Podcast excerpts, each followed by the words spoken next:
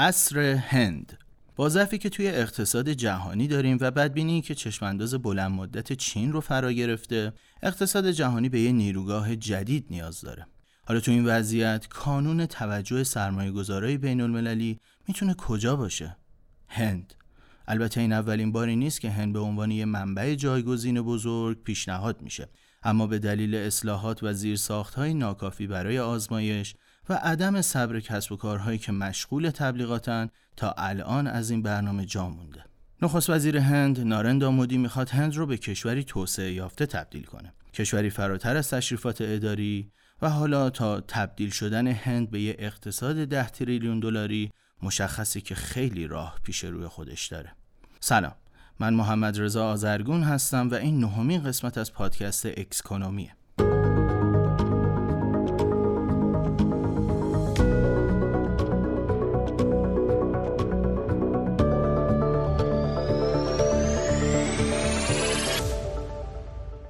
دگرگونی اقتصادی هند به سرعت رشد می‌کنه.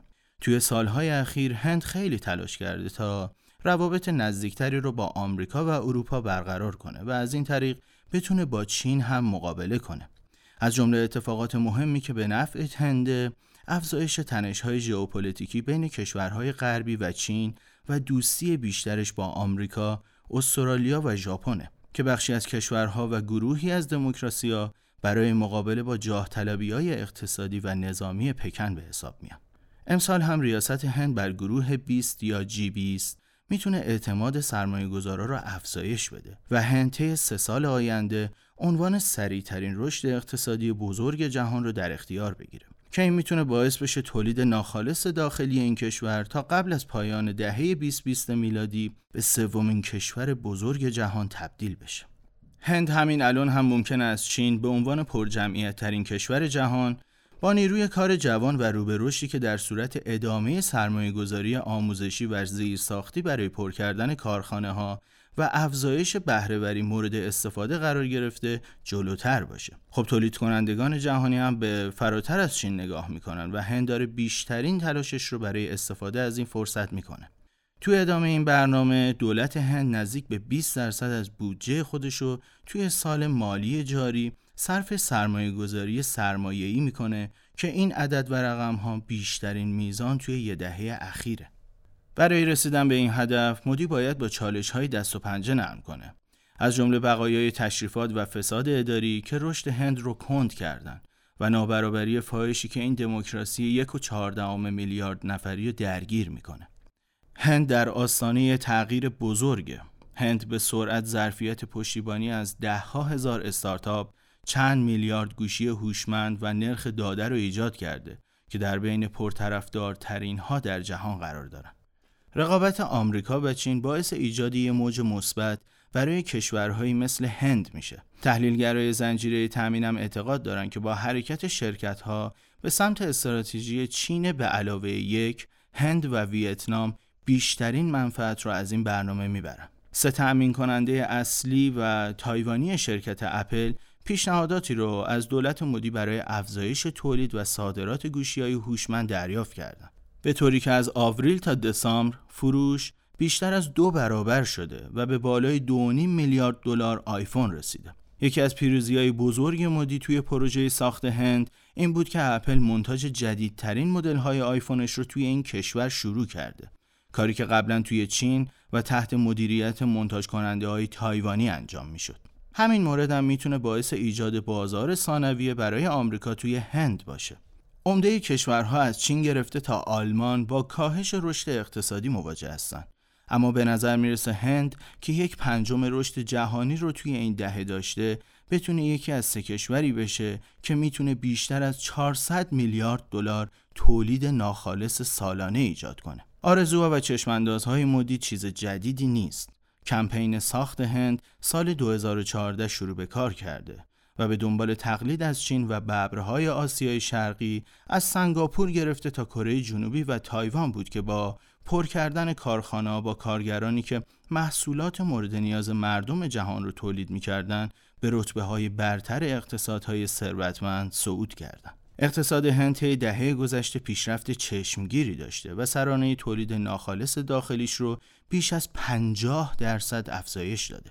هند با تولید ناخالص داخلی سالانه 3.2 دهم تریلیون دلار آمریکا در سال 2021 پنجمین اقتصاد بزرگ جهانه و در حالی که بسیاری از اقتصادهای بزرگ درگیر ترس از رکود جهانی هستند چشمانداز رشد اقتصادی هند هنوز هم قویه یه استراتژی خارجی که بر اساس اتحادهای متعدد و منافع شخصی غیر منطقی بنا شده باعث شده که این کشور خرید نفت روسیه رو 33 برابر افزایش بده و فشار واشنگتن رو نادیده بگیره. به نوعی هند داره با توجه به تحریم های اروپا و آمریکا از موقعیت کمال استفاده رو می‌کنه و تبدیل به قول جدید و بازاری جانشین توی حوزه حامل های انرژی میشه.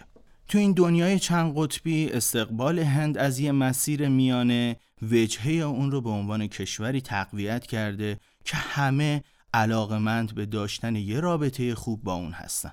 هند خودش رو به عنوان پلی بین شرق و غرب و شمال و جنوب قرار میده و از ریاست جی برای انجام این کار کمال استفاده رو می‌کنه.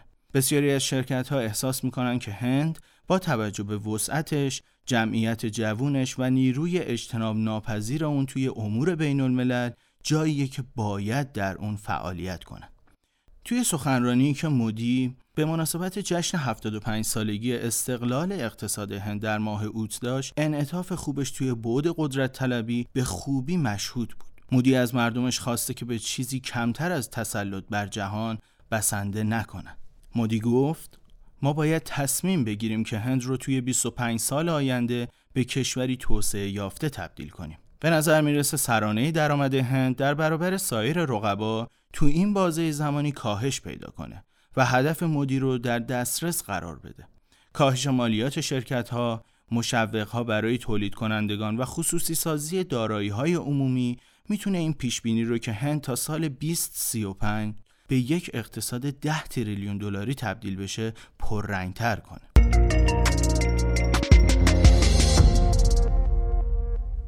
مبارزه با بروکراسی مودی باید برای رسیدن به اهدافش به میراث سالهای اولیه هند به عنوان یک کشور مستقل که شامل چندین دهه فرصتهای اقتصادی تلف شده بود غلبه کنه. پس از تجزیه و خروج بریتانیا از شبه قاره هند توی سال 1947 و خشونت مذهبی بعد از اون هند شروع به پیشرفت کرد. توی دهه 1970 بخش عمده ای از اقتصاد ملی شد و بروکراسی وحشتناکش منجر به بسته شدن اقتصاد هند در مقابل دنیا شد. یه سیستم هزار تویی به نام License Raj همه چیز رو از مدل ماشین گرفته تا انواع نان مجاز توی فروشگاه ها دیکته می‌کرد. جالب اینجاست که بدونید اولین مکدونالد هند سال 1996 توی دهلی افتتاح شد. اما پایان این دهه تغییرات توی چشمانداز اقتصادی هند غیر قابل انکار بود. تولید ناخالص داخلی نزدیک به دو برابر شد و برندهای بین المللی از مکدونالد گرفته تا مایکروسافت گزینه های جدیدی رو ارائه دادن. به طوری که طی دهه 2000 هند چندین سال رشد اقتصادی نزدیک به 8 درصد داشت. تغییرات اقتصاد هند از آزادسازی بازار کار توی سال 2019 شروع شد تو این مسیر سیاست های صنعتی هند از جمله توسعه هدفمند بخش های کلیدی در زمینه انرژی های تجدیدپذیر و فناوری تلاشش برای اصلاح و مدرنسازی اقتصاد با برنامه انقلابی به نام ایندیا استیک برای دیجیتالی کردن و گسترش ارائه خدمات مالی به مردم این کشور ادامه داشته. همچنین در ارتباط با بانک مرکزی هند یک ارز دیجیتال یعنی روپیه دیجیتال هم ایجاد شد. اما تو این راه توسعه و پیشرفتش مثل خیلی از کشورهای جهان هند هم به شدت از همهگیری کووید 19 آسیب دید. در واقع لحظات خیلی کمی توی تاریخ بوده که دنیا به این شکل با تلاقی شوکها و بحرانهای جهانی مواجه شده. چیزهایی مثل همهگیری کووید 19 تهدید ناامنی گسترده غذایی و انرژی، افزایش تورم و بدهیهای دولتی و بحرانهای اقلیمی تا ریسک بالای رکود جهانی و بحرانهای ژئوپلیتیکی. البته هند در مواجهه با چالش ها و عدم قطعیت های مهمی که توی سراسر جهان هست باز هم نقطه روشنی به حساب میاد. پس بیشتر از هر زمان دیگه‌ای همکاری جهانی نه تنها برای پیمایش و موفقیت آمیز این چالش ها بلکه برای پیریزی پایه های بازیابی اثرگذار و با دوام فراگیر و انعطاف پذیرتر ضروریه. و ریاست هند بر جی توی زمان بسیار مناسبی در حال انجامه. در بحبوعه قطبی شدن فزاینده جهانی تنش‌های ژئوپلیتیکی و رکود اقتصادی رشد اقتصادی قوی هند موضع سیاست خارجی خونسا به عنوان نماینده قوی جنوب جهانی می‌تونه هند رو واقعا به رهبری موثر توی تقویت حکومت جهانی برای مقابله بهتر با انبوه شوکها برسونه.